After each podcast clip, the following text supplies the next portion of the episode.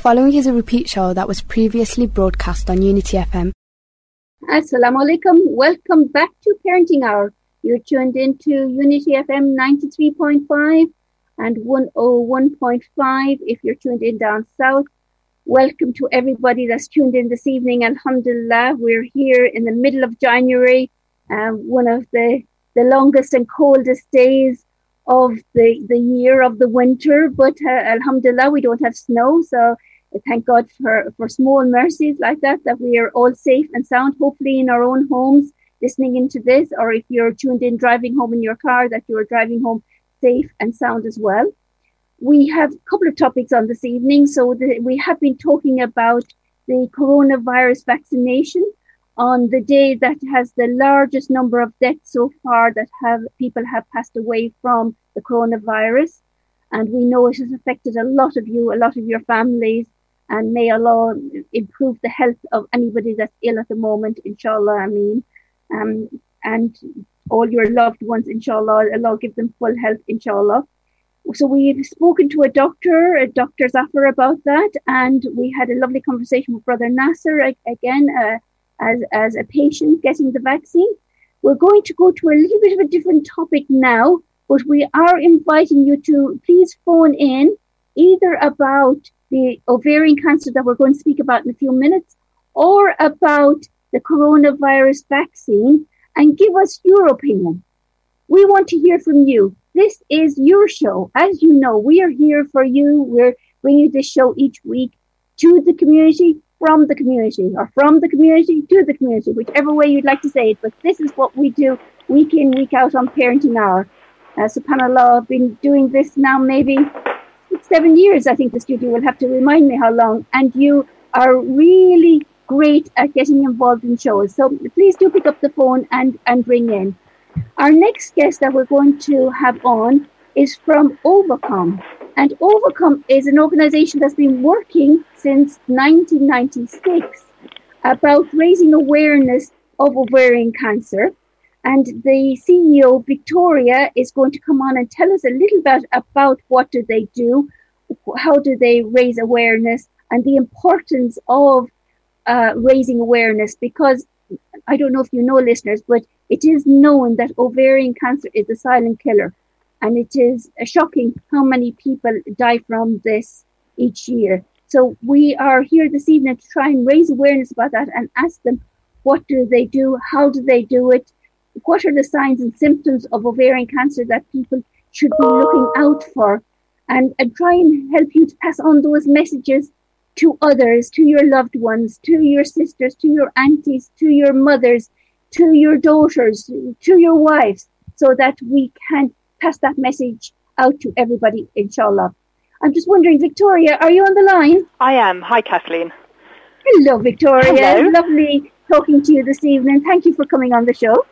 My pleasure. Thank you for having me.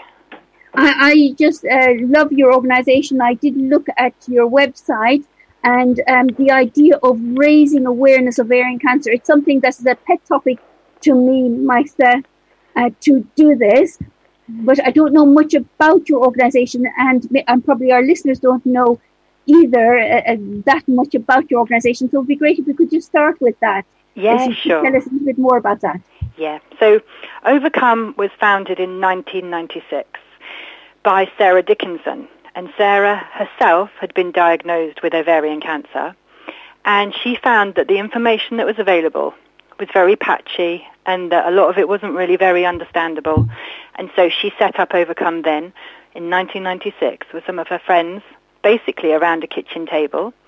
Sadly, Sarah died a year later, but the organization has gone on to provide support. We provide support to around 18,000 people every year, and we provide information that is understandable, up to date, and factually accurate.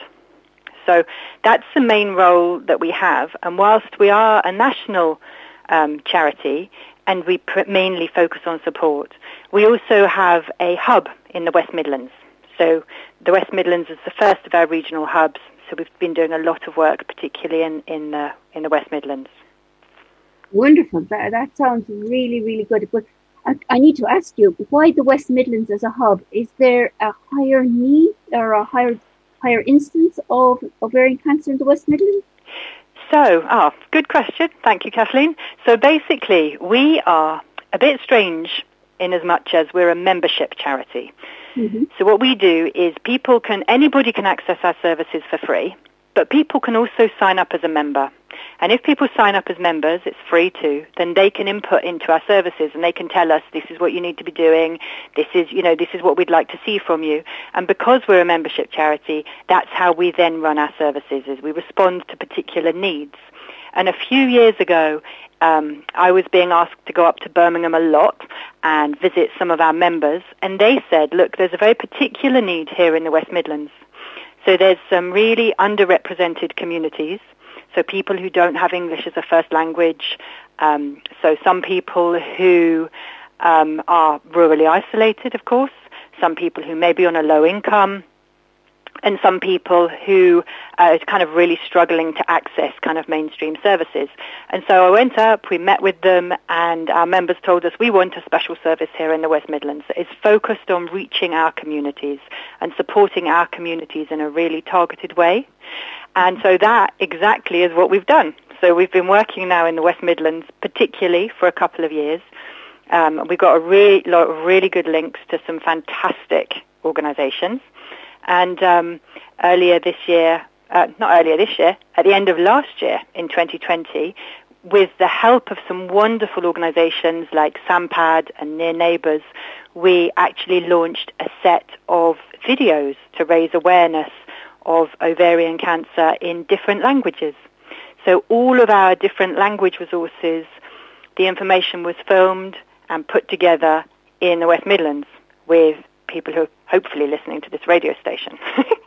um, so we provide mm-hmm. information in Arabic, Bengali, Gujarati, Urdu, Punjabi, and also Polish.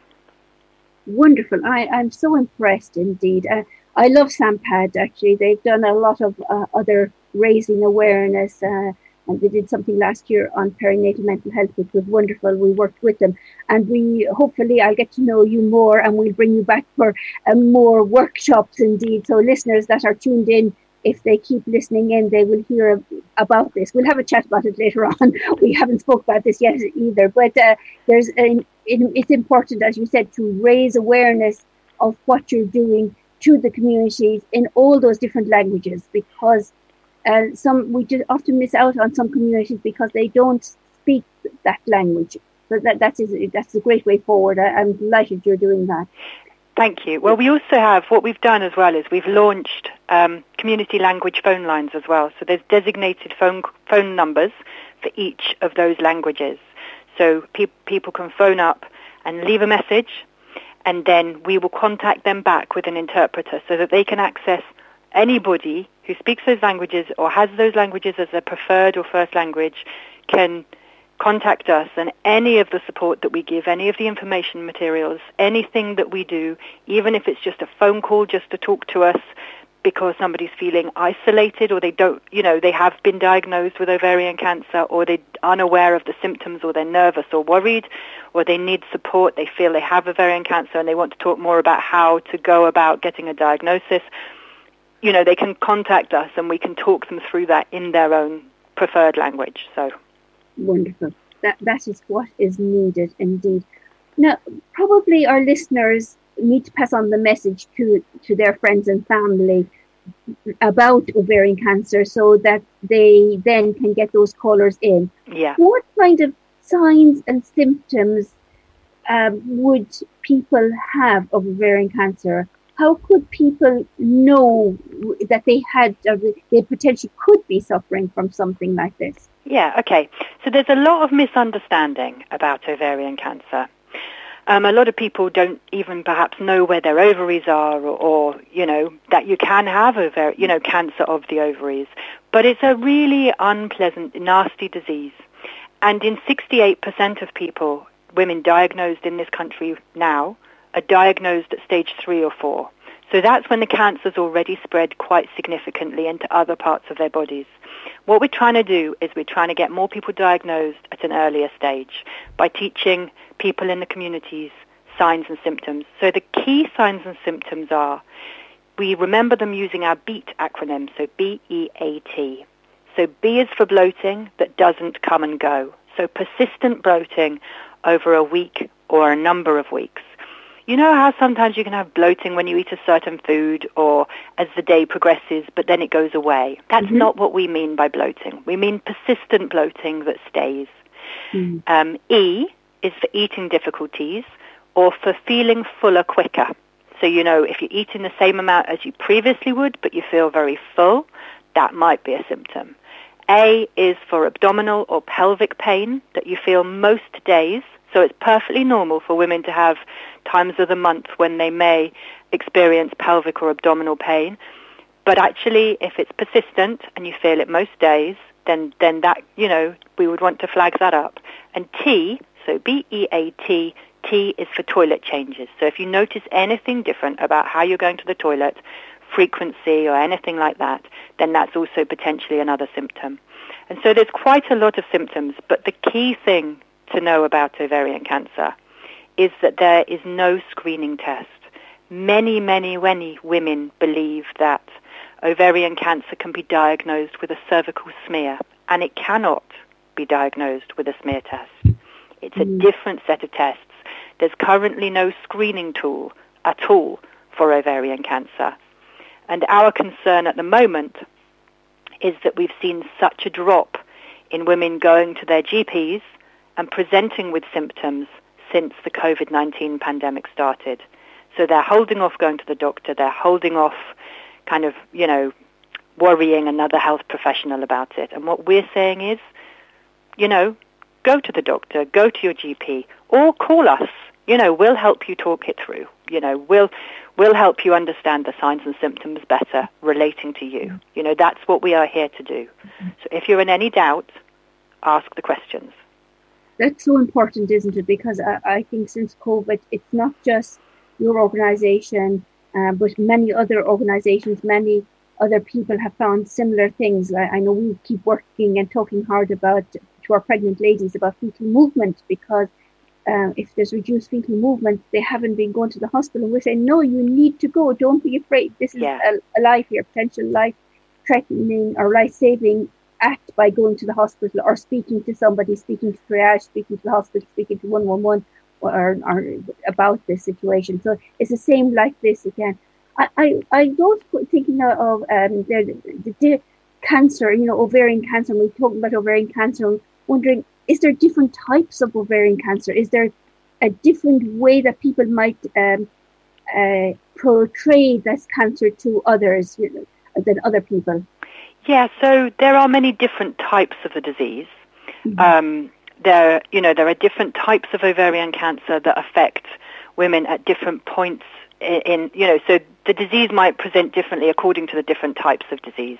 It's a really, you know, this is one of the problems with ovarian cancer. It's a really complex area.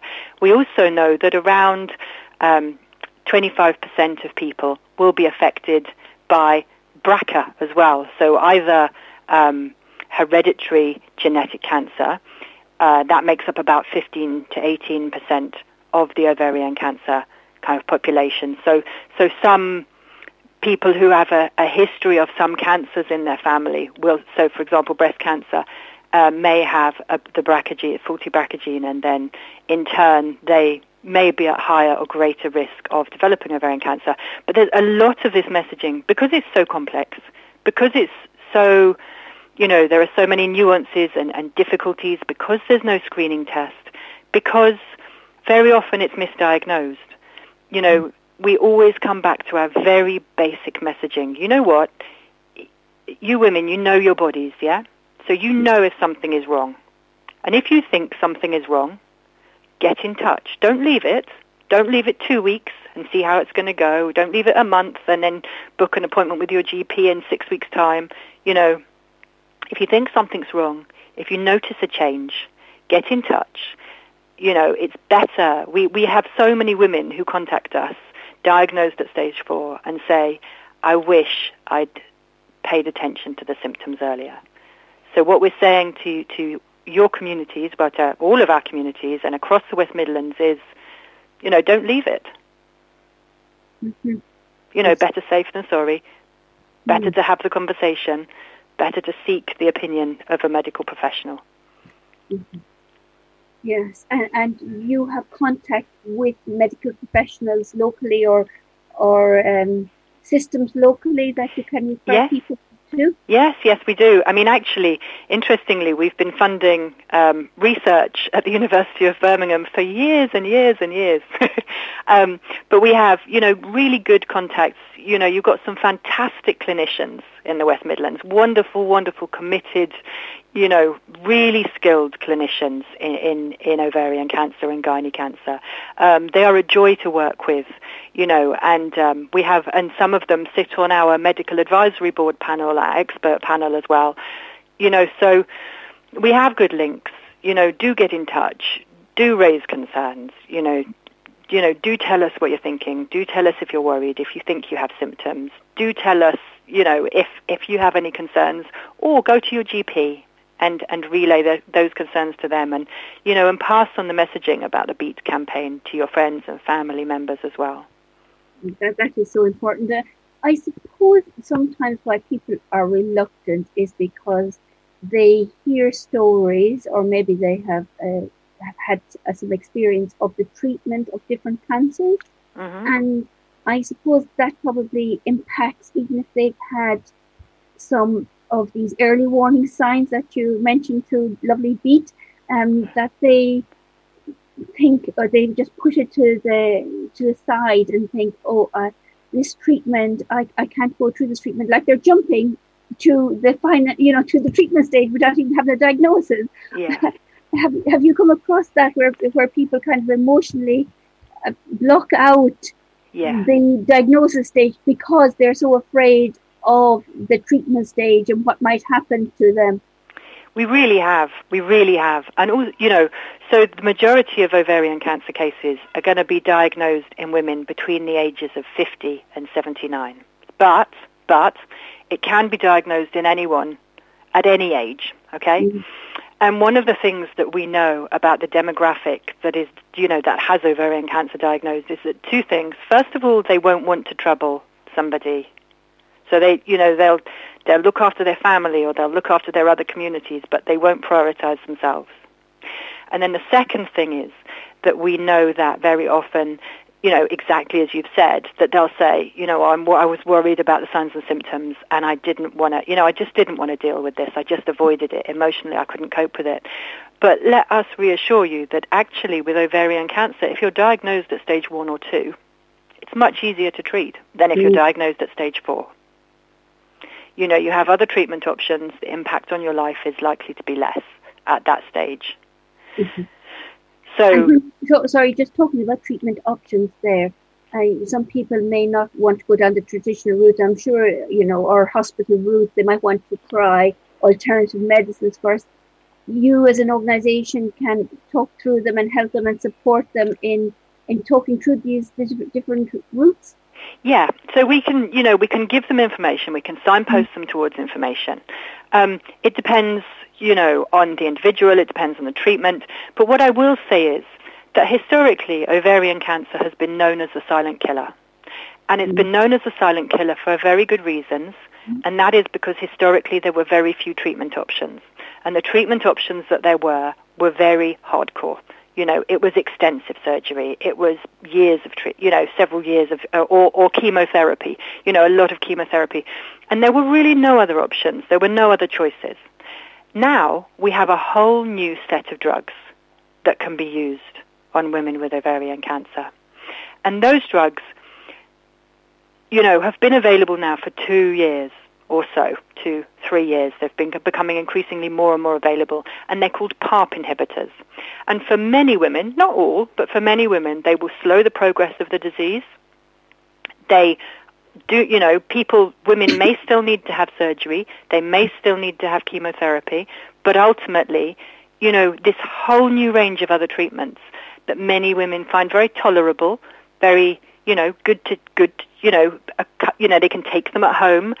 You mm-hmm. know, it keeps the disease at bay. They can still live a, a good life, you know, good quality life, and it gives a lot of women a lot of extra time. So we're saying, you know, yes, try and be diagnosed early. But also, despite the fact that a lot of people still refer to the disease as a silent killer, there are so many treatment options now that are available. And there are more and more and more treatment options becoming available every few months. So there is hope of different treatments with this disease. So that historic perspective, you know, where, you know, quite rightly, very many women were very, very scared of the disease. You know, there are other choices now. There are other options. There's a lot to be considered. You know, there's a lot that can really help offset the side effects of this disease. And every few months, the clinicians and the researchers are learning more and more and more. So, you know, with that in mind, I don't want to give an overly positive message because obviously cancer is never a positive diagnosis. It's always, you know, it's very often, des- you know, devastating um, for people. But actually, there are treatments. There are things that can be done. The sooner people are diagnosed, the better. And it's not hopeless. Which is, is a very positive message to get out, get out to our listeners this evening. Unfortunately, we've had nobody calling in as yet. But there is still some time to call in. We're in the last five minutes of the show, so uh, listeners do run to the phone if you'd like to talk to Victoria. You can see how expert she is and how passionate she is about saving lives and early diagnosis and treatment options that you that are available to all of you in different languages.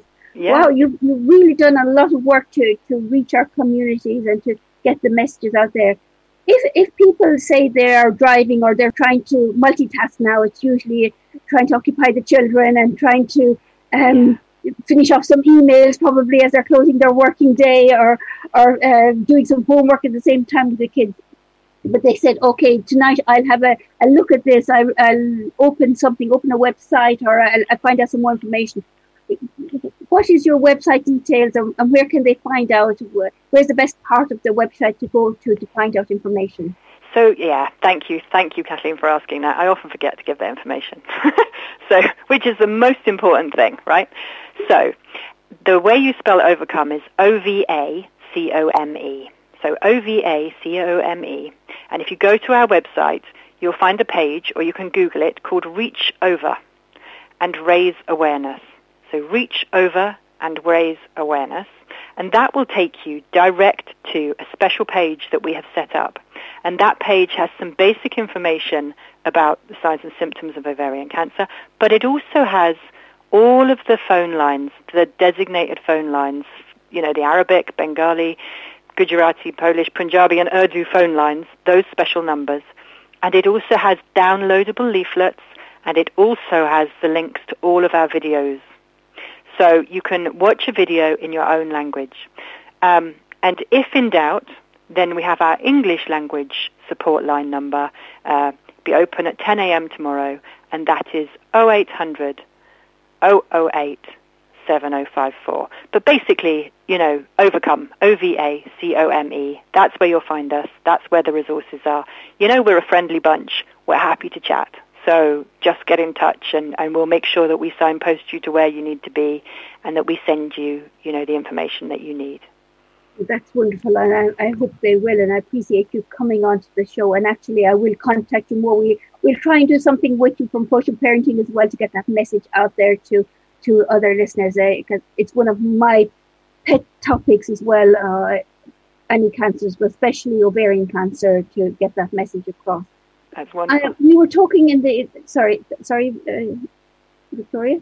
I, I was just going to say thank you, and um, that's really wonderful and very kind of you, and thank you for flagging up all of the, the work that we've been doing, particularly in the West Midlands. Thank you. Um, we were talking in the first part of the show about uh, vaccinations. I'm going to put you on the spot here, Victoria, and uh, and ask you. You know, that we're talking about the, the virus, coronavirus vaccinations, and uh, raising awareness of the vaccinations and getting that out there. Uh, what is your opinion of vaccinations? For those with ovarian cancer or just generally? For, for, for, the coronavirus. So if we go back to the corona, we are talking the first so half. Just coronavirus vaccinations. My personal opinion is that, you know, uh, and it is my personal opinion, it's not the organizational opinion, but I, I, you know, because nobody really asks us about the COVID vaccine other than with relation to ovarian cancer. But um, my opinion is that actually it's really important that people get themselves vaccinated. If you're offered the vaccination, go and have it. Wonderful. And um, have you or anybody you know been offered that? Yeah, in fact, my, both my mum and my dad have underlying health conditions and they're over 80. They've both had the vaccination. Both of them are well. Both of them are very relieved that they've had their first vaccination and they're going to be waiting for their second vaccination so that they're, you know, kind of more immune. And, um, and they've had no adverse effects and they are very grateful to have been offered it. Um, you know, so yeah, personally in my family, I've seen that. Thank you, thank you for that. And I hope listeners, you're you're hearing all these messages from different people this evening about the vaccination and the importance of going and getting that vaccination if you're offered it, and to help save lives and get the message out there. Um, we will have other guests at different times talking about that, uh, about the vaccination in the weeks to come. Uh, thank you, Victoria, for being on this evening on the show. It was great having you with us. Next week, listeners, we're going to hope to talk about asylum seekers